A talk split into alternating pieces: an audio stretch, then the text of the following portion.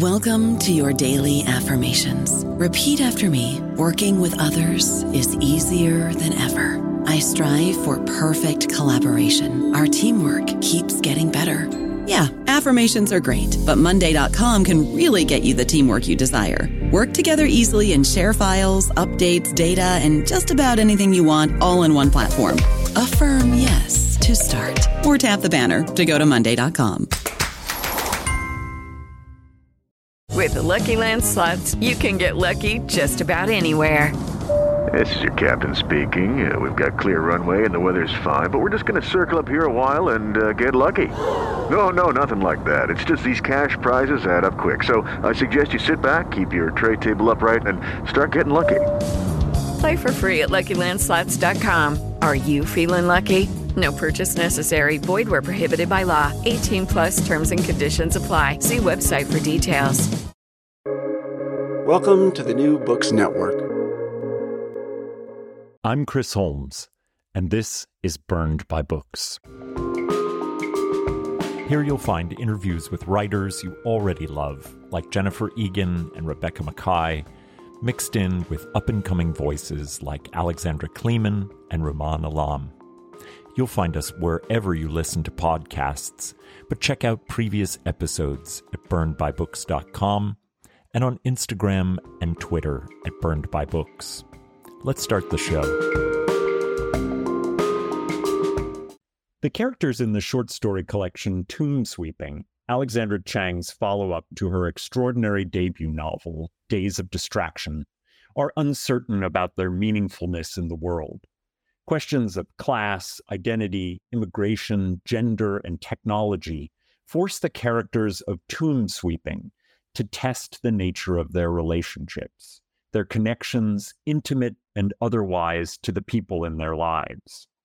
In To Get Rich is Glorious, a wife and mother tires of having her life ordered by her marriage, her gender, her culture, and finds satis- satisfaction in breaking rules of every kind.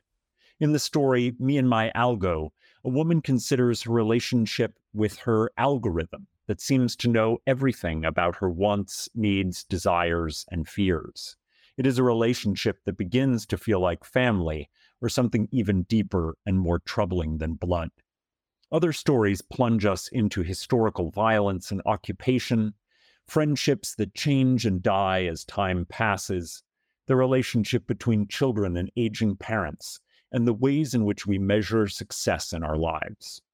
Orchids, mahjong, surveillance cameras, and offerings for the dead take on emotional resonances and create pivot points that demand difficult choices with uncertain futures. A collection that crosses oceans and cultures, telling transnational stories, immigrant stories, and untold stories. Tomb Sweeping delights with its formal play with all that a story form can hold. No story feels expected, no character forgettable. Alexandra Chang is the author of the fabulous novel Days of Distraction. She is also a National Book Foundation 5 under 35 honoree. Her writing has appeared in Zoetrope, All Story, The New York Times, Harper's Bazaar, Guernica, and elsewhere. She currently lives in Ventura County, California, with her husband and their dog and cats. Welcome to the show, Alexandra. Thank you so much for having me, Chris. And thank you for that lovely introduction. Well, you were my second ever guest, so it is a special treat to get to have you back. I've long been a fan of Days of Distraction and, and recommend it everywhere. And now I am an equal fan of your short fiction. So th- thanks for coming back. Thank you. I mean, it's exciting to be back and to just see how much this show has grown also and how many incredible authors you've had on it. So it's it's an honor to have been the second, and now an honor to have been the who knows how many what number it is. almost, almost the hundredth. So uh, yeah, a bunch a bunch since then. But well, thank you very much. And I wanted to start with the title story and the title of the collection, Tomb Sweeping. It's a story about paying tribute to one's ancestors with offerings both tangible and intangible. In the case of this story, that tribute comes in the form of understanding capital H history uh, in Singapore under Japanese occupation. The young narrator is given a pictorial history of the period of that occupation during World War II. There is a sense that ghosts of that time period, both related to the narrator and not, require memorial and sacrifice. Could you talk about the specifics of this history and how it's embodied in this story? Yes. So, the pictorial history that you mentioned that makes its way into the story is this book called The Japanese Occupation from 1942, 1945. And it depicts uh, during World War II the Japanese invasion and occupation of Singapore, which prior to writing this story, I knew little about. And during this occupation, essentially, the Japanese army uh, came and did an incredible number of violent things, including massacring uh, several, not several, who knows how many in terms of number, but thousands and thousands of men at uh, Changi Beach. And this is the beach that sort of is the central location of the story, besides uh, the tombstones and the graveyard where the narrator, who is a 12 year old girl, um, where her grandparents are buried. And part of this ritual every year, Qingming or Tomb Sweeping Day, part of this ritual is to go and burn money, spirit money, um, items, give food to ancestors in order for them to be able to pass into the spirit world or have a healthier and happier life in the mm-hmm. spirit. Uh, but the history of this occupation was especially important to the narrator's grandfather. And what really comes to the forefront for this narrator is um, embodied in this person, a medium who helps with these rituals each year. And he is half Chinese, half Japanese. And given this Japanese occupation during World War II, her grandfather has a very difficult time allowing for this medium's presence.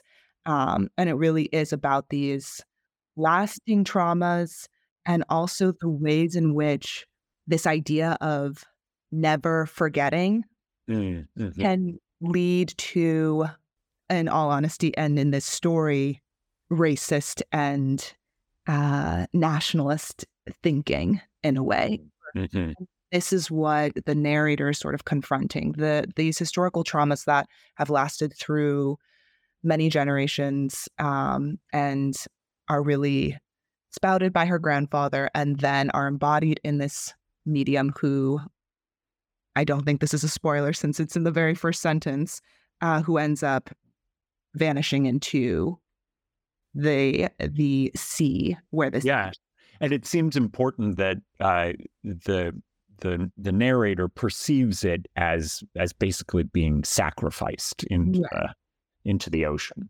She sees it as these spirits of massacred people who, um, and particularly her uh, her I guess we would say great uncle, her grandfather's brother, um, who was killed at this beach. She sees it as these people like taking him as a sort of sacrificial person in a way to almost like quote unquote pay respects to mm-hmm, mm-hmm. whether or not that is the perception of a child or an actuality, that's I don't know. I guess a reader can interpret that to their own choice. But mm-hmm. uh, for the narrator, that this is what she perceives, and she really struggles with that idea. The story persona development is a narrative that mixes our current fascination with self surveillance, mixed with the difficulties of a changing relationship between the narrator and her aging parents who live on the opposite coast from her. The surveillance in question is a camera that is marketed by the narrator herself as a way of keeping an eye on one's elderly parents.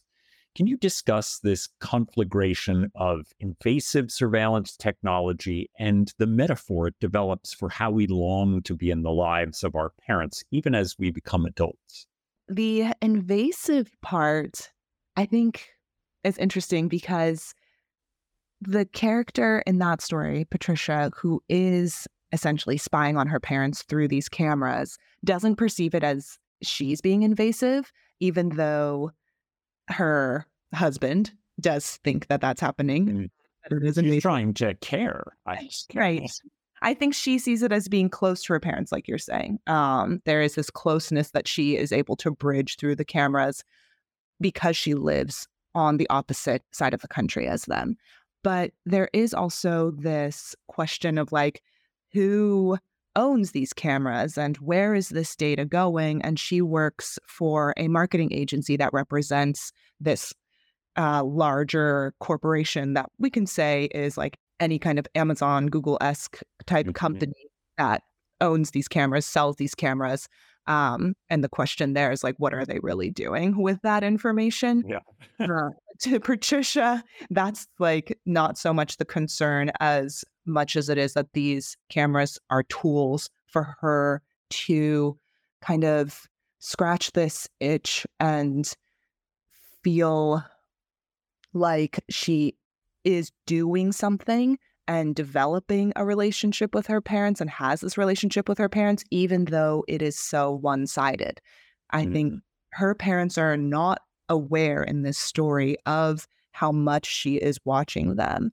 Um, so technology in this story is really existing in this sort of gray area where it's facilitating a relationship, but it's not actually it's it's not actually a substitute for connection.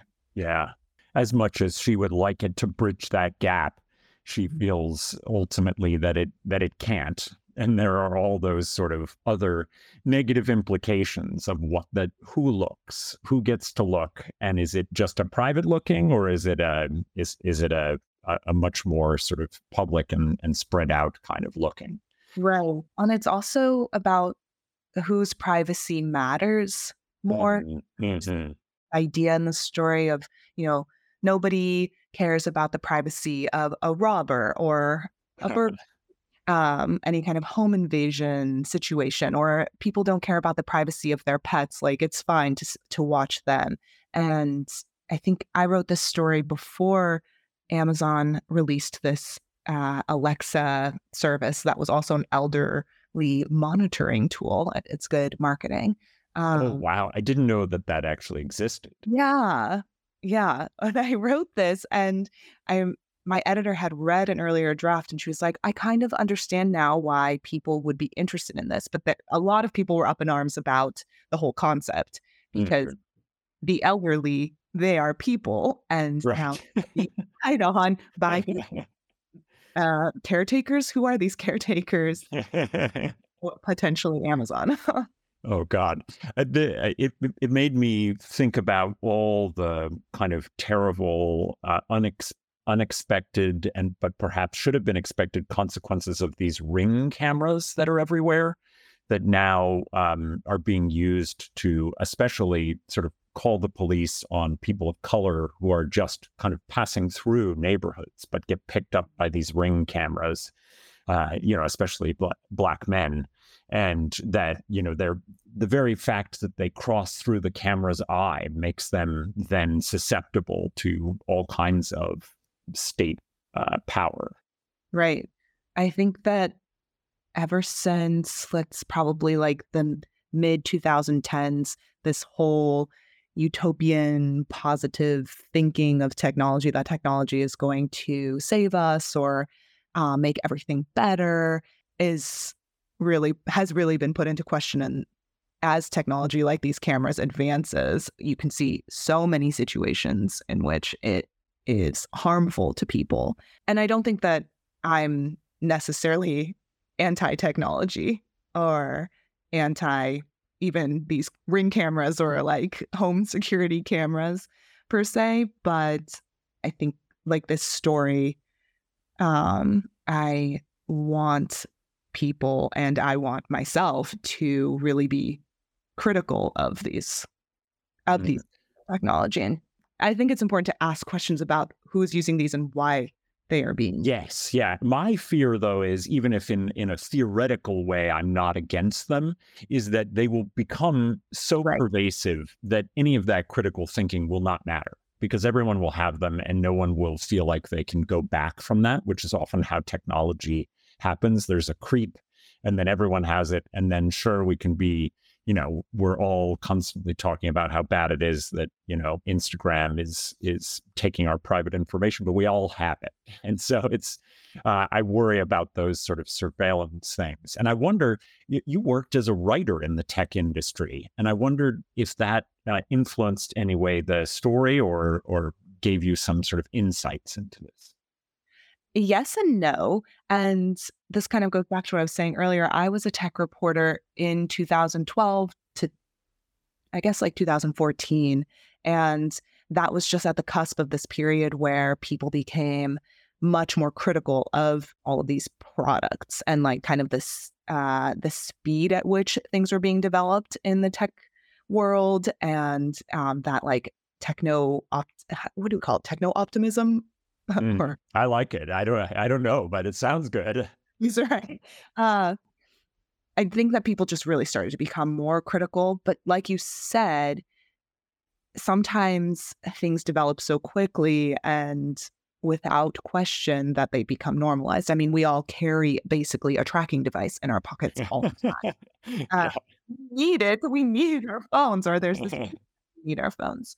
But more than anything, I think it is just living with technology constantly and trying to understand its uh, presence and my own relationship to it and other people's relationship to it, um, whether it be a like Instagram app that or TikTok that I spend like way too much time scrolling through, or a surveillance home surveillance camera. Um, it is just living with these items that I think makes makes its way into the stories because because they are just these both addictive and pleasurable items that are also scary mm-hmm. and potentially dangerous and harmful. Yeah, well, that's well said. One of my favorite stories in the collection is the shortest, Li Fan, it works chronologically backwards, paragraph by paragraph, to tell the story of a woman's life and sorrowful downfall. It packs an enormous amount of emotional weight for a barely three page story. Do you think it's the form that's doing some of that emotional work? And how did this story take that form? Definitely, the form is doing a lot of the emotional work. And I think that's true of many short stories that maybe have a specific structure to them or a particular structure to them. And this movement backwards, well, first of all, I came to that form by reading other stories that do this backwards narration um, or backwards structure, whatever we want to call it. One of them was uh, Stephen Dixon's Wife in Reverse, and I was incredibly moved by this movement from a wife. And the story starts somewhat similarly. A wife um, has died, and then there's this movement reverse to show uh, her relationship to uh, her husband. And that movement backwards, I didn't understand really how it was working or why it was working, but I knew that I wanted to do something similar. I just didn't know what kind of story would make sense for probably more than a year after I read that story. Um, and I think I landed on Li Fan as a character, particularly because in the very first sentence, she is flattened by the narration. She's re- uh, referenced to as the Asian recycling lady. And that flattening even though there's a literal death too, that flattening is a sort of death or uh, an out, I don't know, this external view of her is dehumanizing in many ways. Um, and the story is moving backwards and resisting that in a in a small way. I think it's very easy to encounter people in the world and kind of flatten them to like, oh, you know, that's the Asian recycling lady, or that's that rude guy who lives across the street, um, or that's the person who like doesn't. I don't know. I'm li- I live in the suburbs right now, so. Well, do you remember we, we both lived? Uh, well, I live in Ithaca, and you used to live here. But do you remember? There's a man who uh, I think suffers pretty significant mental illness and who dances sort of in the downtown area. And, mm-hmm. and and a lot of people refer to him as the dancing man. Right. And I actually have heard stories about him that I and who knows if they are true or not, but mm.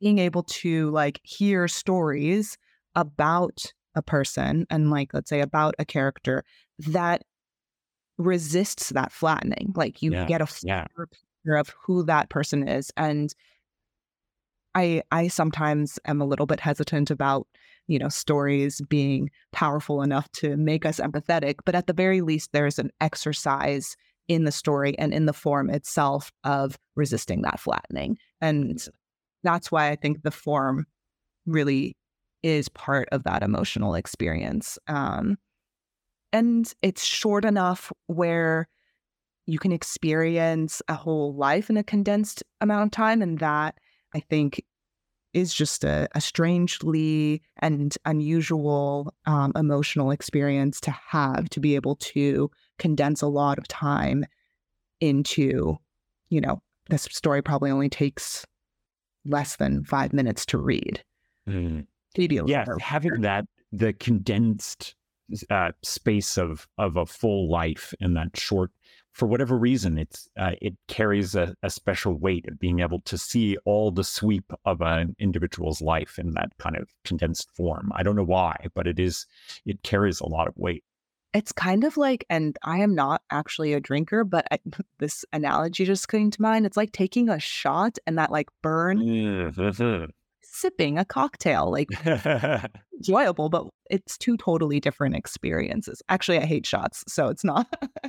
well, I mean, that's a great analogy. I mean, yeah, and I don't, I don't like shots either, but it works really, it works really well here. Uh, and I'm going to think of very short stories as, as now kind of shots, and that sometimes burn.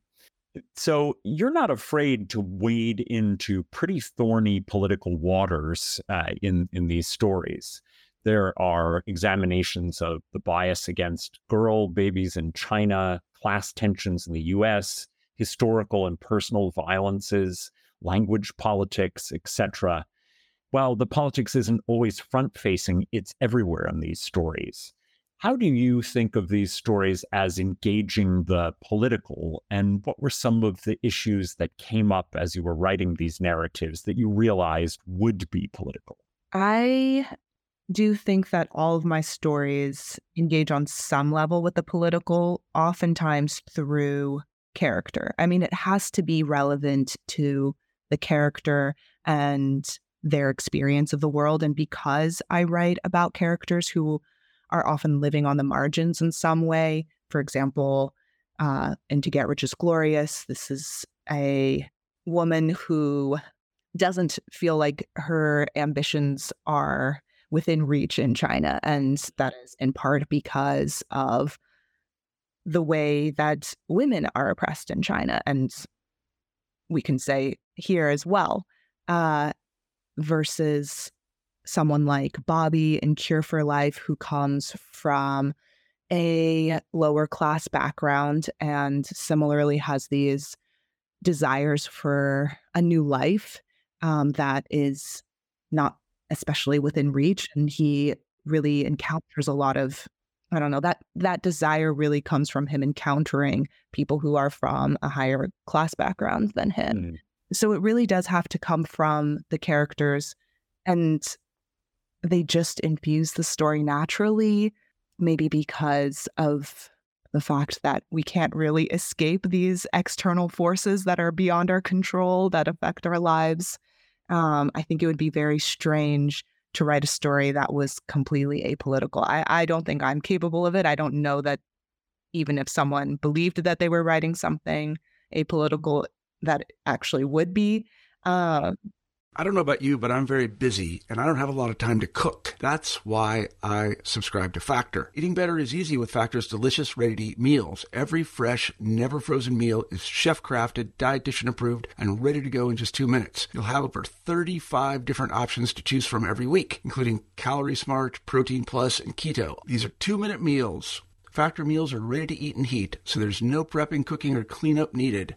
They're flexible for your schedule. Get as much or as little as you need by choosing your meals every week. Factor is the perfect solution if you're looking for fast, premium options with no cooking required. Sign up and save. We've done the math, and this is important. Factor is less expensive than takeout, and every meal is dietitian approved to be nutritious and delicious. Head to factormeals.com slash NBN50 and use code NBN50 to get 50% off. That's code NBN50 at factormeals.com slash NBN50 to get 50% off. Yeah, if we, I mean, if we're treating politics as like the polity and the people and Mhm. all the various things that affect our lives and change our abilities to to experience the world as as we would want, then you you, I don't even think you can say a sentence that's not political. But I do think it's it's been very interesting for me running a literary festival that in uh, you know prior to Trump's election,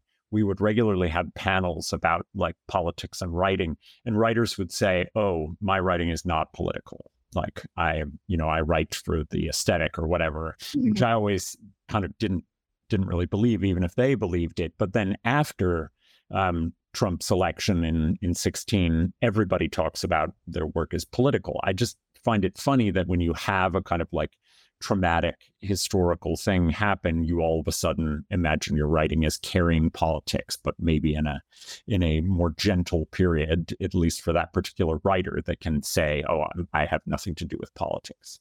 Yeah.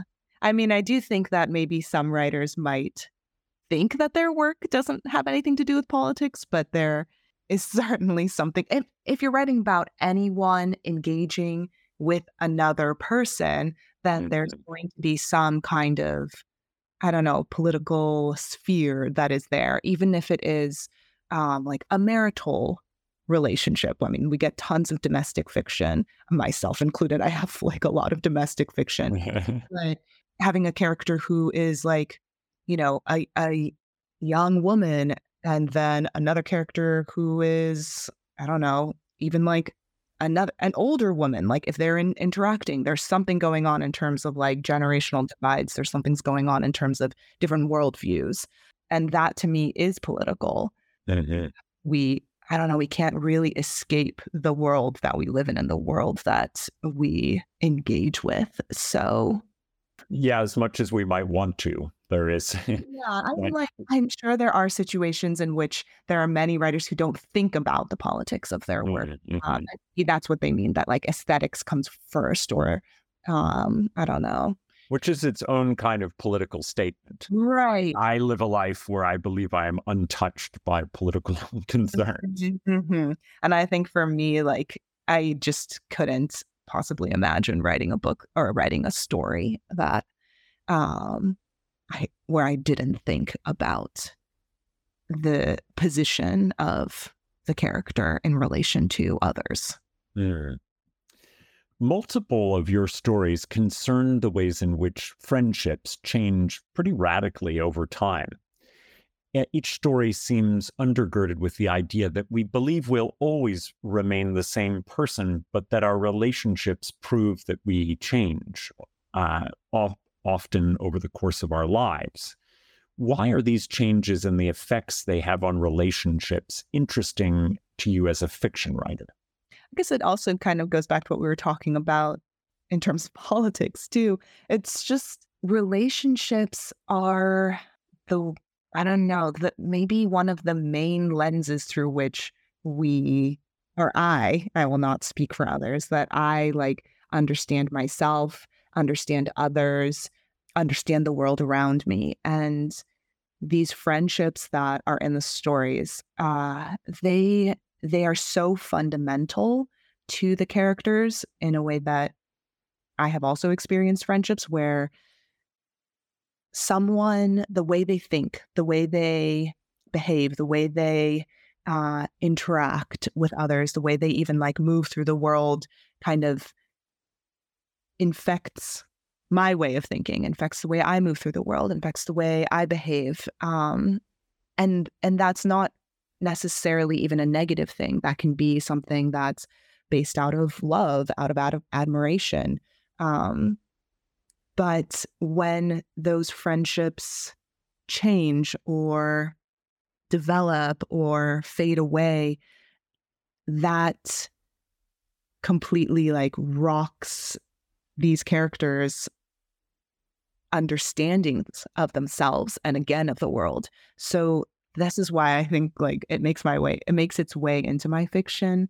Mm-hmm. There is so much um, tied to these relationships for these characters. There's so much tied to um, how, I guess, just really how rich a relationship can be for a person and how challenging it can be to lose something. It really does feel like losing part of yourself. Um, it's a very complex dynamic. And I think anything where there's complexity and where there are questions, that's where I gravitate to for writing.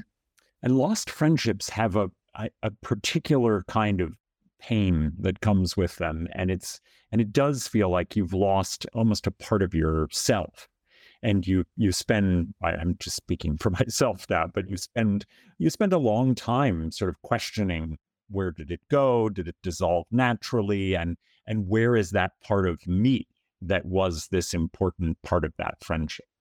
Hmm and i think that's in part because there is not a clear script for the loss of a friendship whereas mm. with romantic relationships i mean we have all sorts of media like constantly bombarding us and like there's probably tons of there are probably an uncountable number of articles online of like how to break up and like how to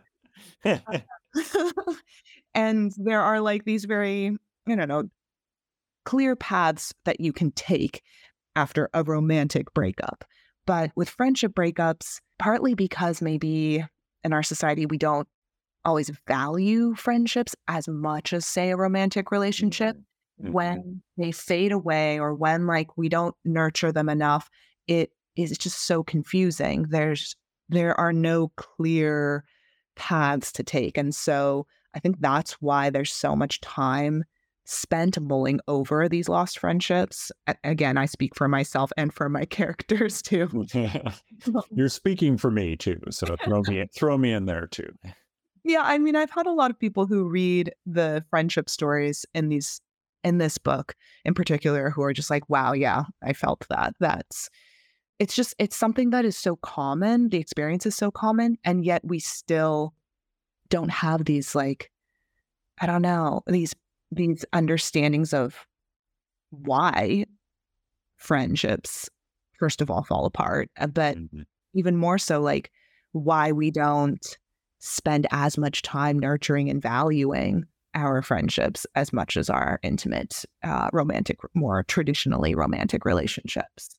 Yeah, but I, I absolutely love what you've come up with there in terms of uh, not being a script that we can draw from and then not enough kind of set narratives for this is what you do, this is how you experience it, this is how long it takes you to get over it, even if those are all kind of canned a little bit with intimate relationships. Mm-hmm.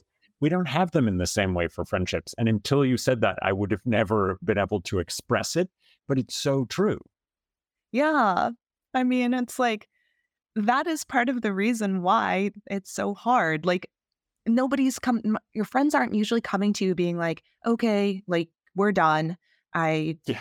here are all the reasons for why and here's the closure. There is no closure a lot of the time. no, no, definitely not. In the story in Cure for Life, Bobby Green works for Cure Market, which is hilariously described as the bougie store for rich ass hippies that pays $3 above minimum wage. Bobby has higher aspirations and thinks about a future of wealth and ease. His brief friendship with a high school student working at that store is misconstrued, and the two part ways. When they meet again, Bobby's circumstances have changed very little. You are clearly interested in the mythology of mobile class statuses and the subtle ways that our fantasies of a different life brush up against reality. Will you talk about the evolution of Cure for Life and the ways in which your character um, characters encounter class?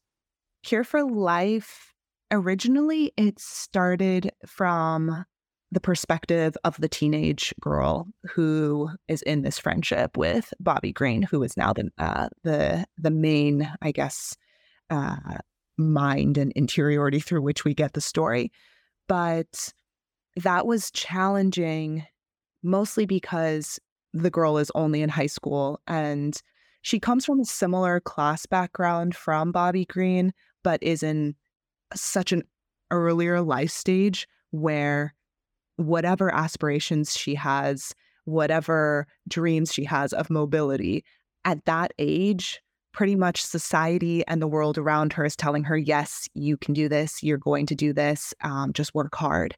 And Bobby Green, I switched it to his perspective, not only because of the power dynamic between him and the teenage girl, uh, but also because he's at this later stage in life where it becomes a little bit more clear that whatever dreams and aspirations of mobility that he does have, they are slowly slipping away from him. And the reality of the situation, really, in this country, is that most people do not move out of their the class that they were born into. Hmm. Um, this is and, and it's very depressing. Um, there is not much class mobility, even though there is this myth of the American dream of the like, I, you know, pulled myself up from my bootstraps, whatever that might mean. Um, and I think very many successful people in this country like to repeat that narrative over and over so much so that everyone believes it and everyone can believe that like they too will one day be famous and on TV and rich and living in this like gigantic mansion when in reality that's not the case for the vast vast majority of people and even people who say that they quote unquote like worked hard and pulled themselves up pulled themselves up by their bootstraps like oftentimes we learn that they came from um a you know middle at least middle class backgrounds with like a lot of support from their families or uh, a lot of help.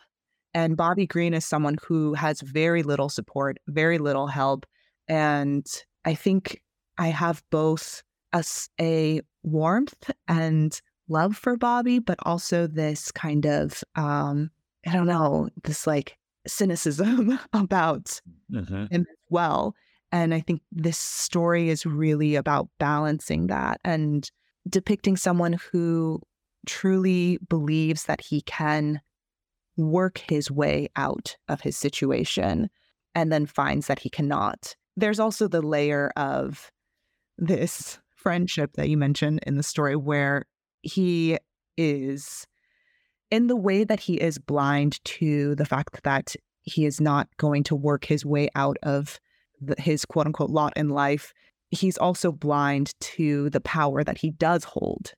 I think if the story is about anything, it is kind of about the way that we can delude ourselves and also not be able to understand the privileges that we do have.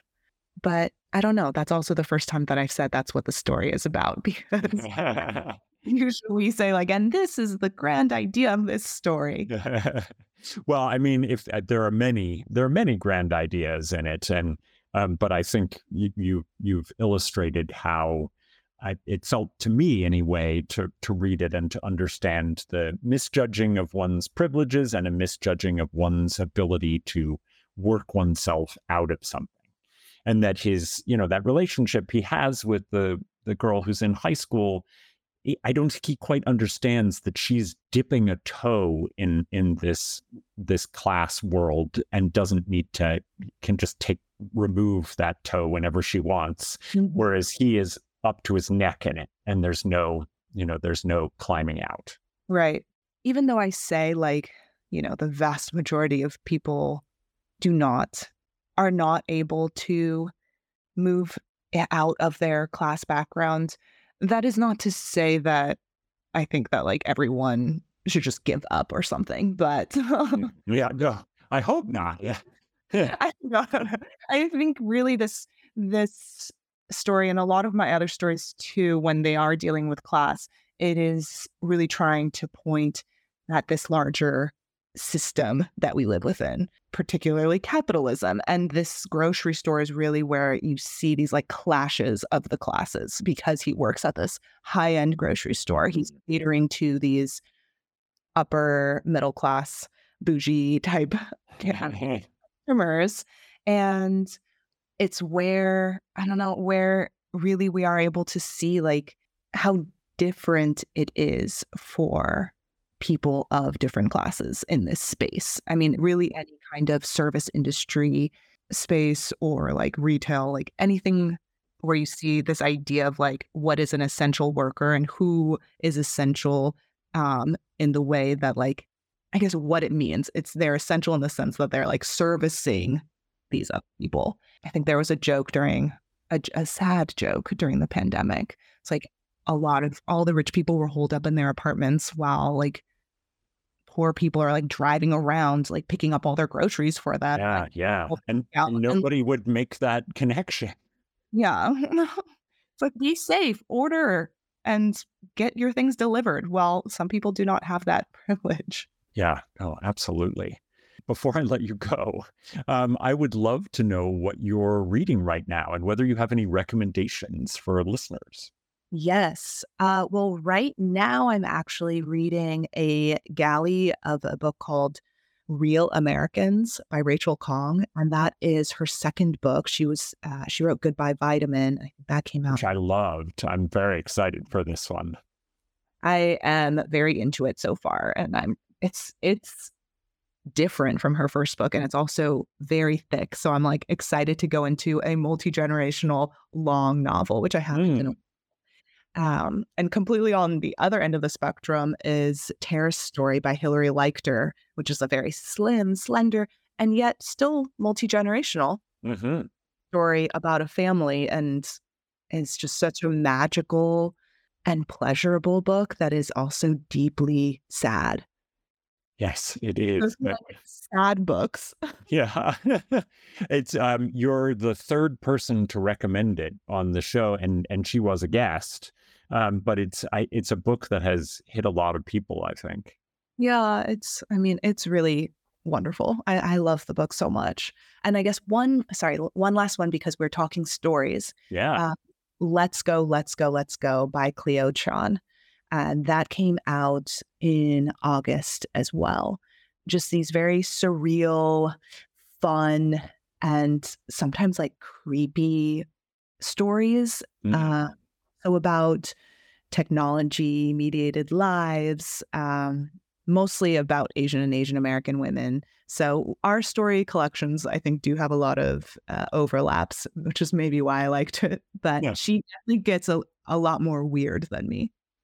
It sounds awesome. I love a good weird story, so I'm I'm excited for that. I can't wait to try and get my hands on the Real Americans and and I keep recommending Terrace Story along with Tomb Sweeping, which uh, is just full of amazing stories. You can just dip in and find a, a wonderful gem at every moment in this collection, and it stands with your with your debut novel as really a, a, the continuing of your of your work being very meaningful to the literary world. So I feel lucky to have gotten to talk to you twice. Thank you so much, Chris. I, I feel lucky to have gone to talk to you twice. Oh, but thank on twice. thank you so much.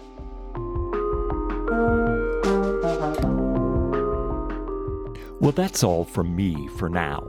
My thanks to Alexandra Chang for coming on the show to talk about her debut collection of short stories, Tomb Sweeping. You can find links to purchase Tomb Sweeping and all of Alexandra's recommended books at the website burnedbybooks.com. There you'll find all of our previous episodes, links to buy a podcast t shirt, and ways to get in contact. As you listen, take a moment to rate the show on iTunes, Spotify, or wherever you find your podcasts. Until next time, this has been Burned by Books.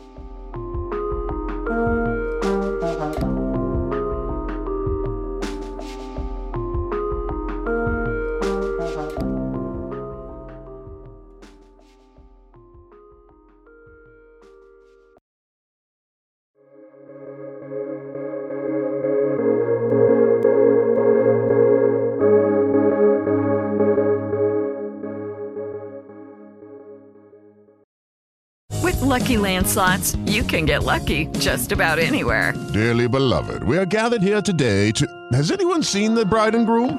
Sorry, sorry, we're here. We were getting lucky in the limo and we lost track of time. No, Lucky Land Casino, with cash prizes that add up quicker than a guest registry. In that case, I pronounce you lucky. Play for free at LuckyLandSlots.com. Daily bonuses are waiting. No purchase necessary. Void where prohibited by law. 18 plus. Terms and conditions apply. See website for details.